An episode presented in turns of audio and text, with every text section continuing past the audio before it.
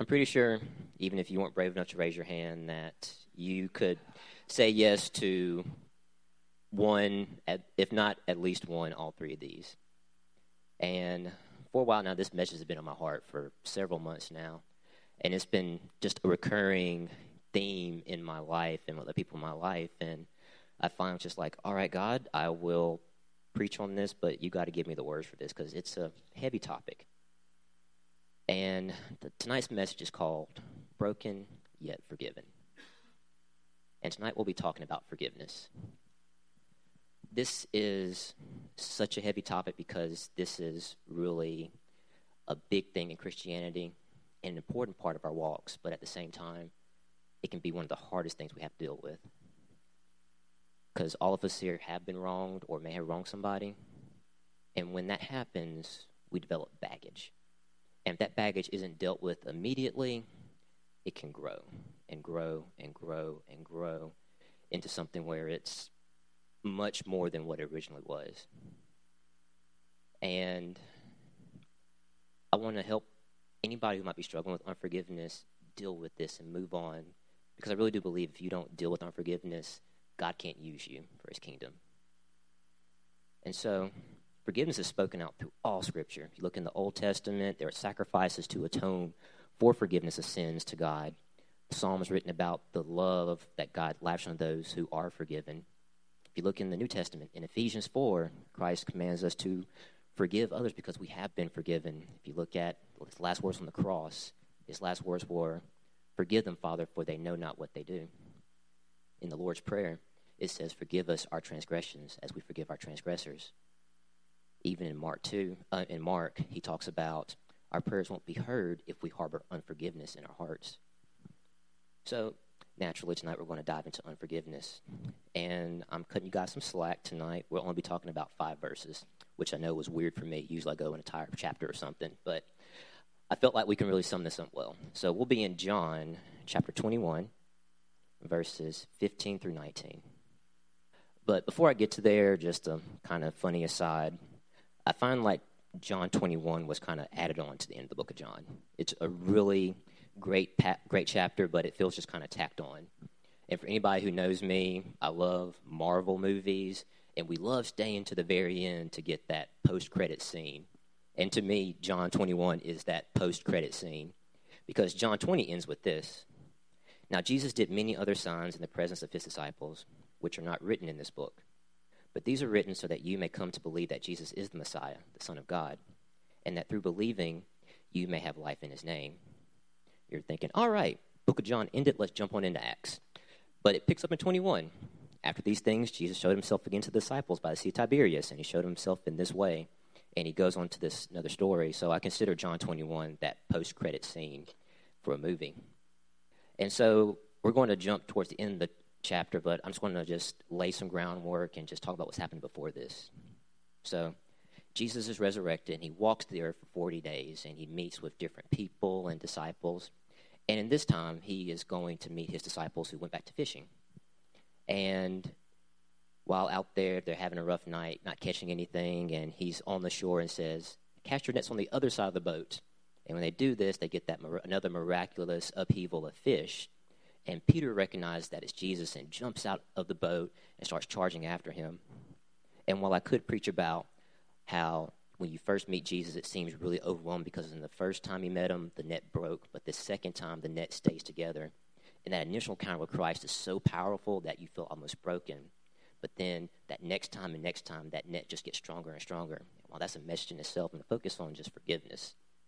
So we pick up in verse 15 with the following uh, Jesus has gone and called them over and preparing a meal for them, and he sits them down and he says, When they had finished breakfast, Jesus said to Simon Peter, Simon, son of John, do you love me more than these?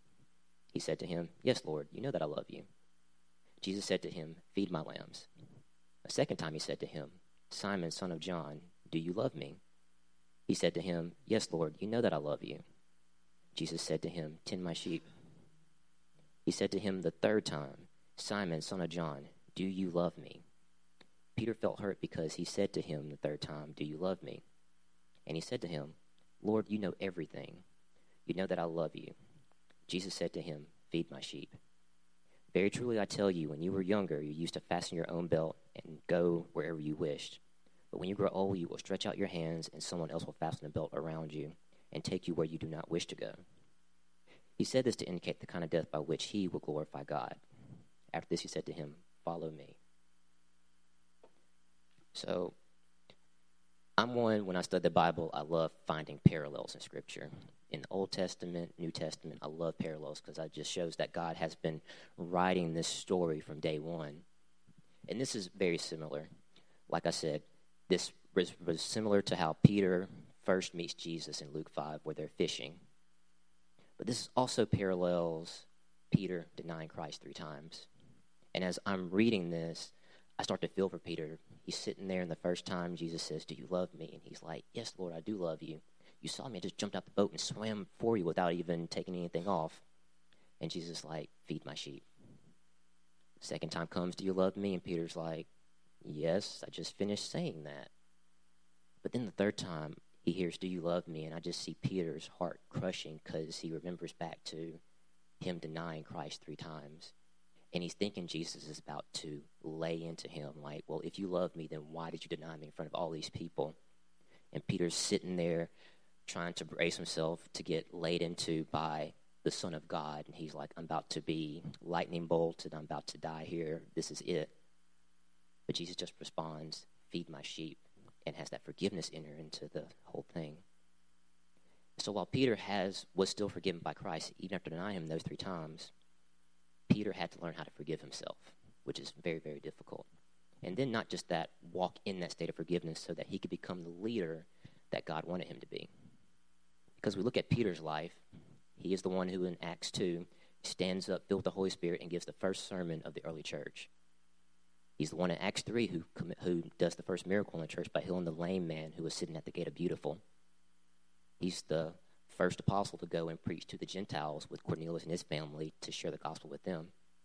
And he does all of these great things to help the early church grow and for the gospel to spread, all the way up to his death as a martyr when he is crucified upside down because he feels completely unworthy to be crucified properly as Jesus was. And so you look at Peter's life, especially after in Acts, and it's like, man, what a great, great um, legacy he left.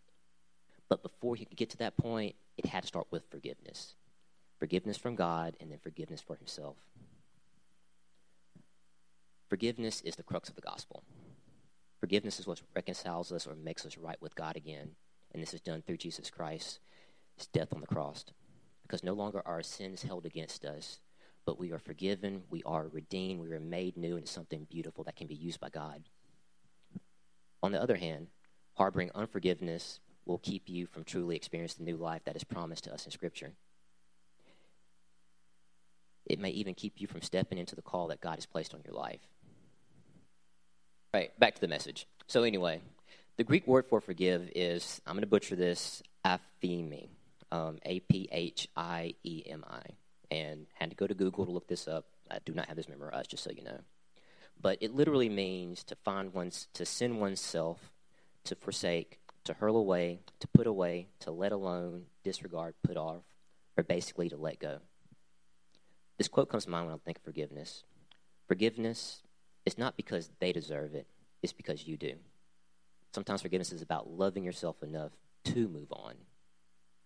And when I think about forgiveness in my life, um, the message for me really started way back in December when I found out that Auburn Fellowship was closing. I remember, and Stephen Decker can tell you, the Isbels can tell you that I think I experienced every single emotion under the sun, from grief, sadness, all the way to anger. And I, um, I know I held on to that even after we started Compass Church. And thankfully, um, things were going great here, but deep down I still held it. And it really came to light when we take the kids to winter camp and Dean Sykes was speaking. And for those of you who don't know Dean Sykes, he is an evangelist who particularly um, ministers towards teens, especially those who are at high risk for suicide. So the night he was speaking, he was preaching and was praying for different things. And he said, There are people in the audience right now who are dealing with unforgiveness. And we have to pray for God for you to let go of those things so God can work inside of you. And at that point, it just hit my heart like, Keith, you are holding on to unforgiveness because of what happened at Auburn Fellowship. And so I dropped to my knees and started praying, God, forgive me for being so unforgiving and help me to love like I need to do. And I know because of that, I've been able to see amazing things happen in my life. I've seen amazing growth within the youth group, spiritually and just relationally. And I know it all started because of me accepting that I had unforgiveness in my heart from what happened at Auburn Fellowship. So it is a huge thing to forgive.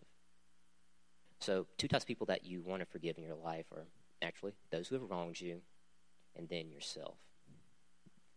And when it comes to people who have wronged you, it's usually a physical, mental, or emotional abuse that's happened. And I'm saying right now, I'm not here to belittle what happened. I'm not here to tell you just to pick yourself up and move on because there is some legitimate hurt out there. I know people in my life, they have been dealing not just with people saying mean things about them, but Keith, um, I have been sexually abused. Keith, I have been uh, verbally abused. I've been physically abused. Some of you may have gone through this stuff yourself, so I'm not trying to belittle what happened.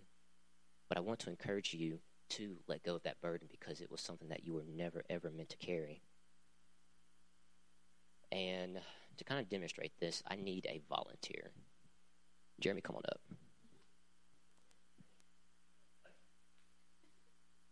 All right, Jeremy. Nothing. So, this is a demonstration of what unforgiveness looks like. So, Jeremy, hold your arms out straight. Out straight. Now, let's say that Jeremy, that I've done something to wrong Jeremy, and he is harboring unforgiveness. This book represents that unforgiveness. So, Jeremy, is it hurting right now?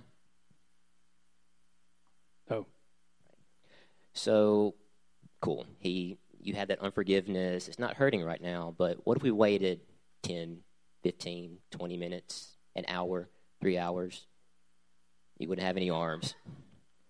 So, Jeremy, is this hurting you or is it hurting me? It's hurting me. Thanks, man. Everybody give Jeremy a hand. It's a real simple demonstration, but that's what unforgiveness looks like. You're holding on to a burden that doesn't hurt the other person, it just hurts you. And the longer you hold on to that burden, it hurts more and more, and it weighs you down more and more.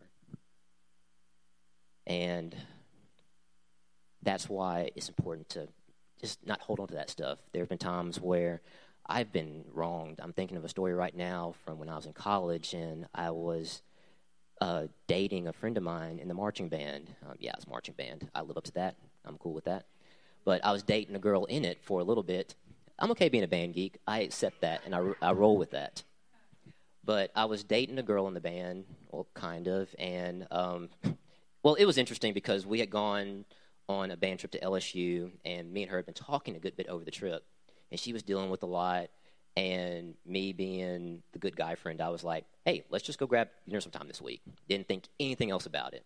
And as time drew closer to that time, it turned out to be she was thinking it was a date. I was thinking I'm just getting dinner with a friend. So I went and was like, okay, gotta turn the charm on and everything. But we ended up finding out that we really liked each other and we tried dating.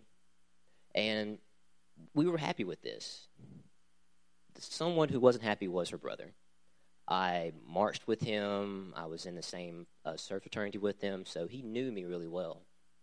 And eventually it came out that he did not want me dating his sister because I was black. He knew that I was a good person. He knew my character. He knew all these good things about me, but he could not look past the fact that I was black. And it hurt. It devastated me. That was one of my first experiences dealing with racism like that.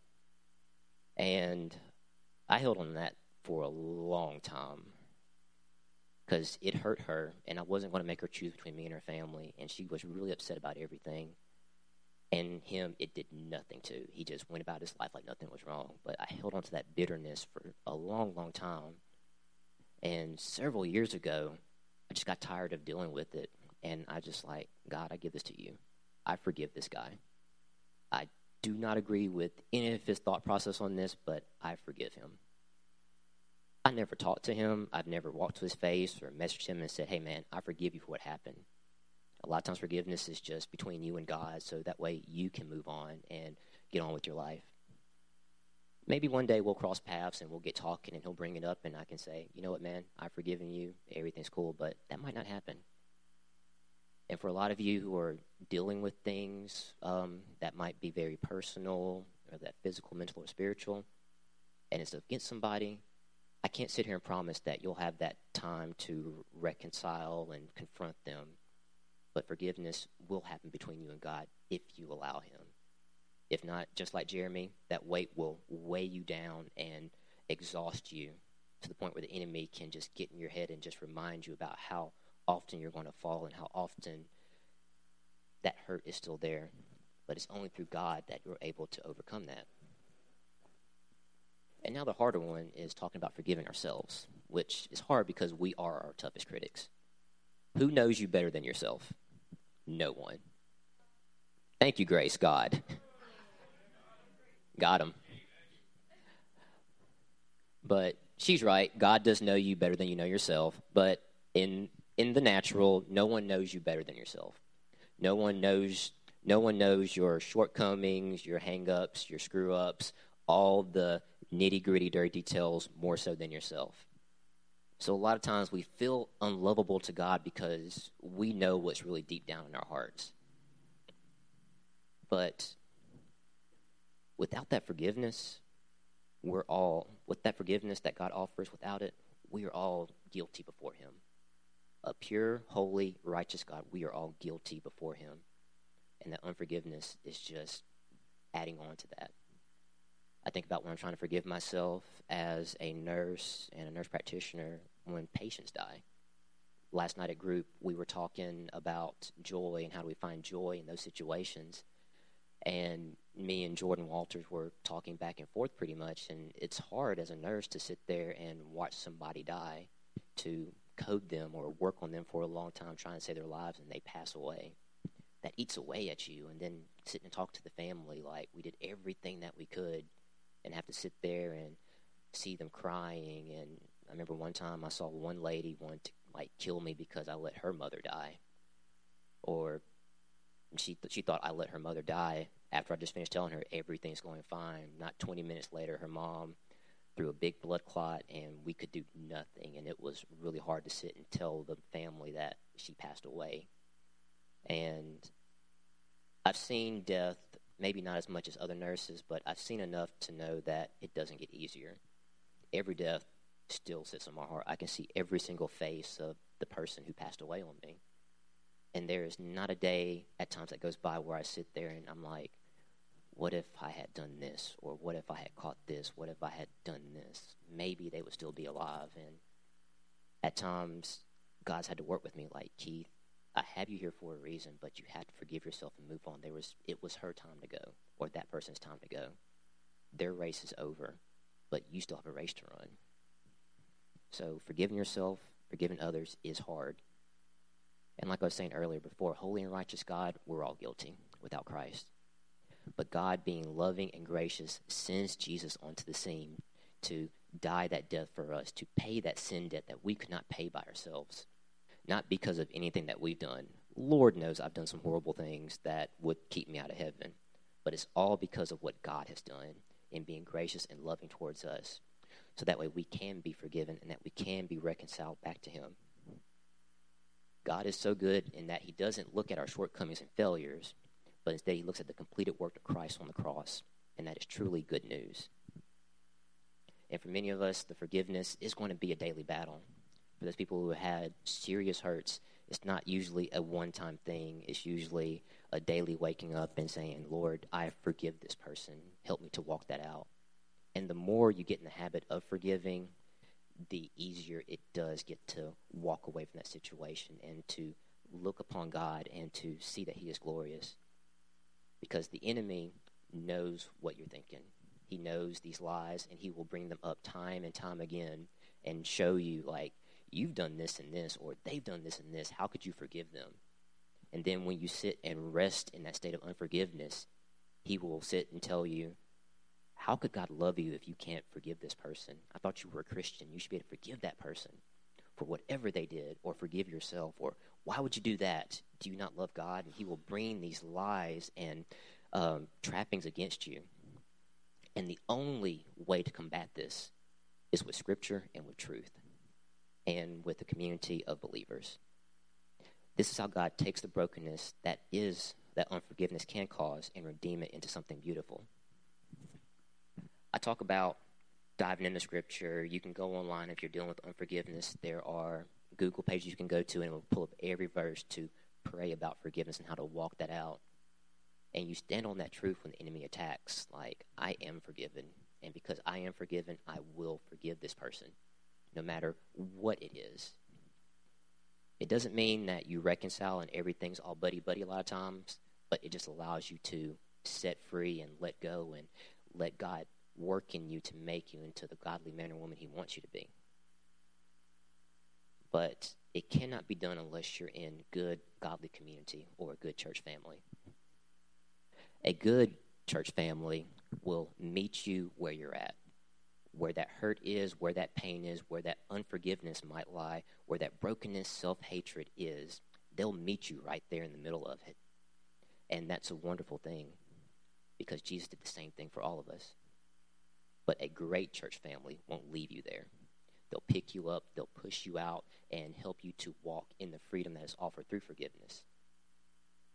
I'm thinking about last week, um, the night of testimony, and just how powerful it was, how people were just willing to be vulnerable and open with past wounds and past mistakes, and it was really powerful. Like Miss Lourdes over here talking about being carried into her house by angels and not recognizing it.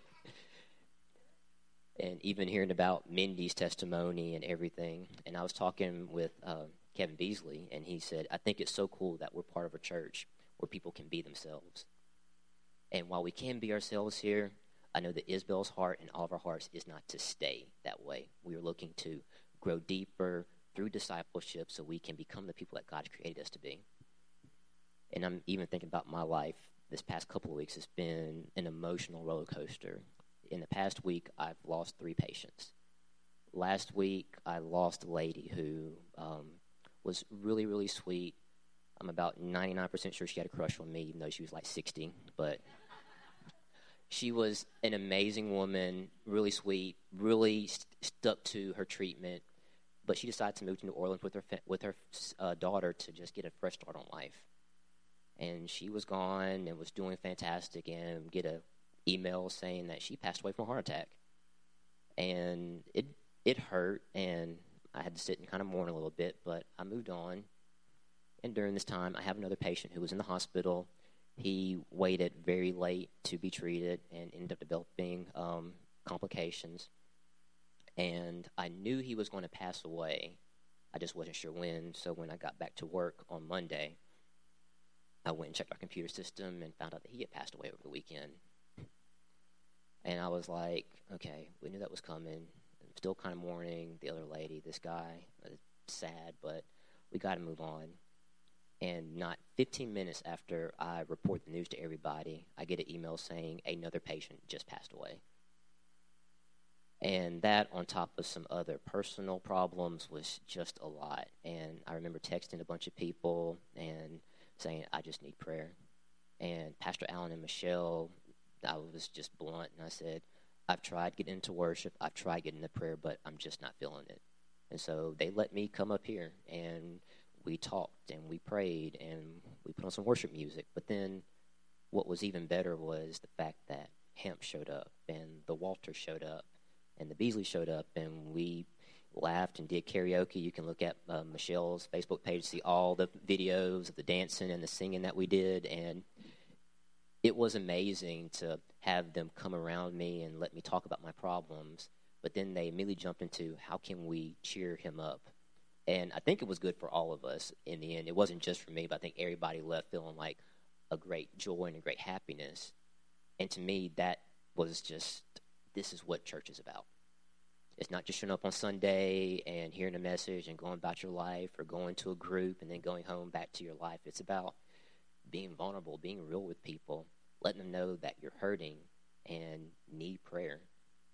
Because, like I said, a good church family will meet you there, but a great one will push you out of that. And I know right now, I have about five, pe- five or six people within the church. I can text right now and say, "Hey, I need prayer right now," and I know that they have my back. And I'm hoping that for those of us here and those who might not be here, that you have those people that you can text and call and say, "Hey, I need help. I'm struggling," because that's what the church is about. When I look at the church in Acts 2, it wasn't this nice, neat family. It was a bunch of broken people with all kinds of baggage and unforgiveness.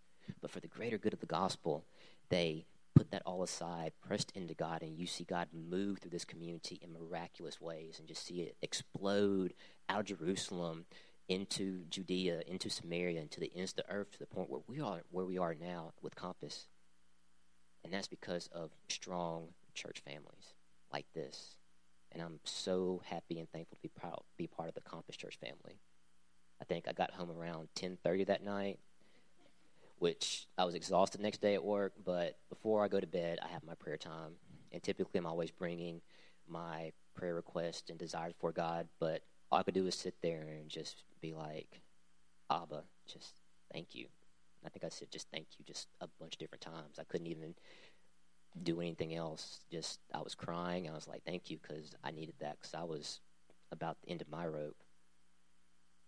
And I really pray the same for all of you that if you haven't plugged in here or into a church family, for those who might be hearing at home, that you do. It's not going to be perfect because we're all broken individuals. But hopefully, you'll, be part of not just a good church family, but a great family who will come around you when you're hurting, who will laugh with you, who will mourn with you, who will love you where you're at. Most importantly, not leave you there. So, as we wrap up, I want to do one last song of worship. And during this time, if you're dealing with unforgiveness, I encourage you just to let go. It's not hurting anybody but yourself. It's hampering what God can do through your life. It's blocking the blessings that can be coming your way.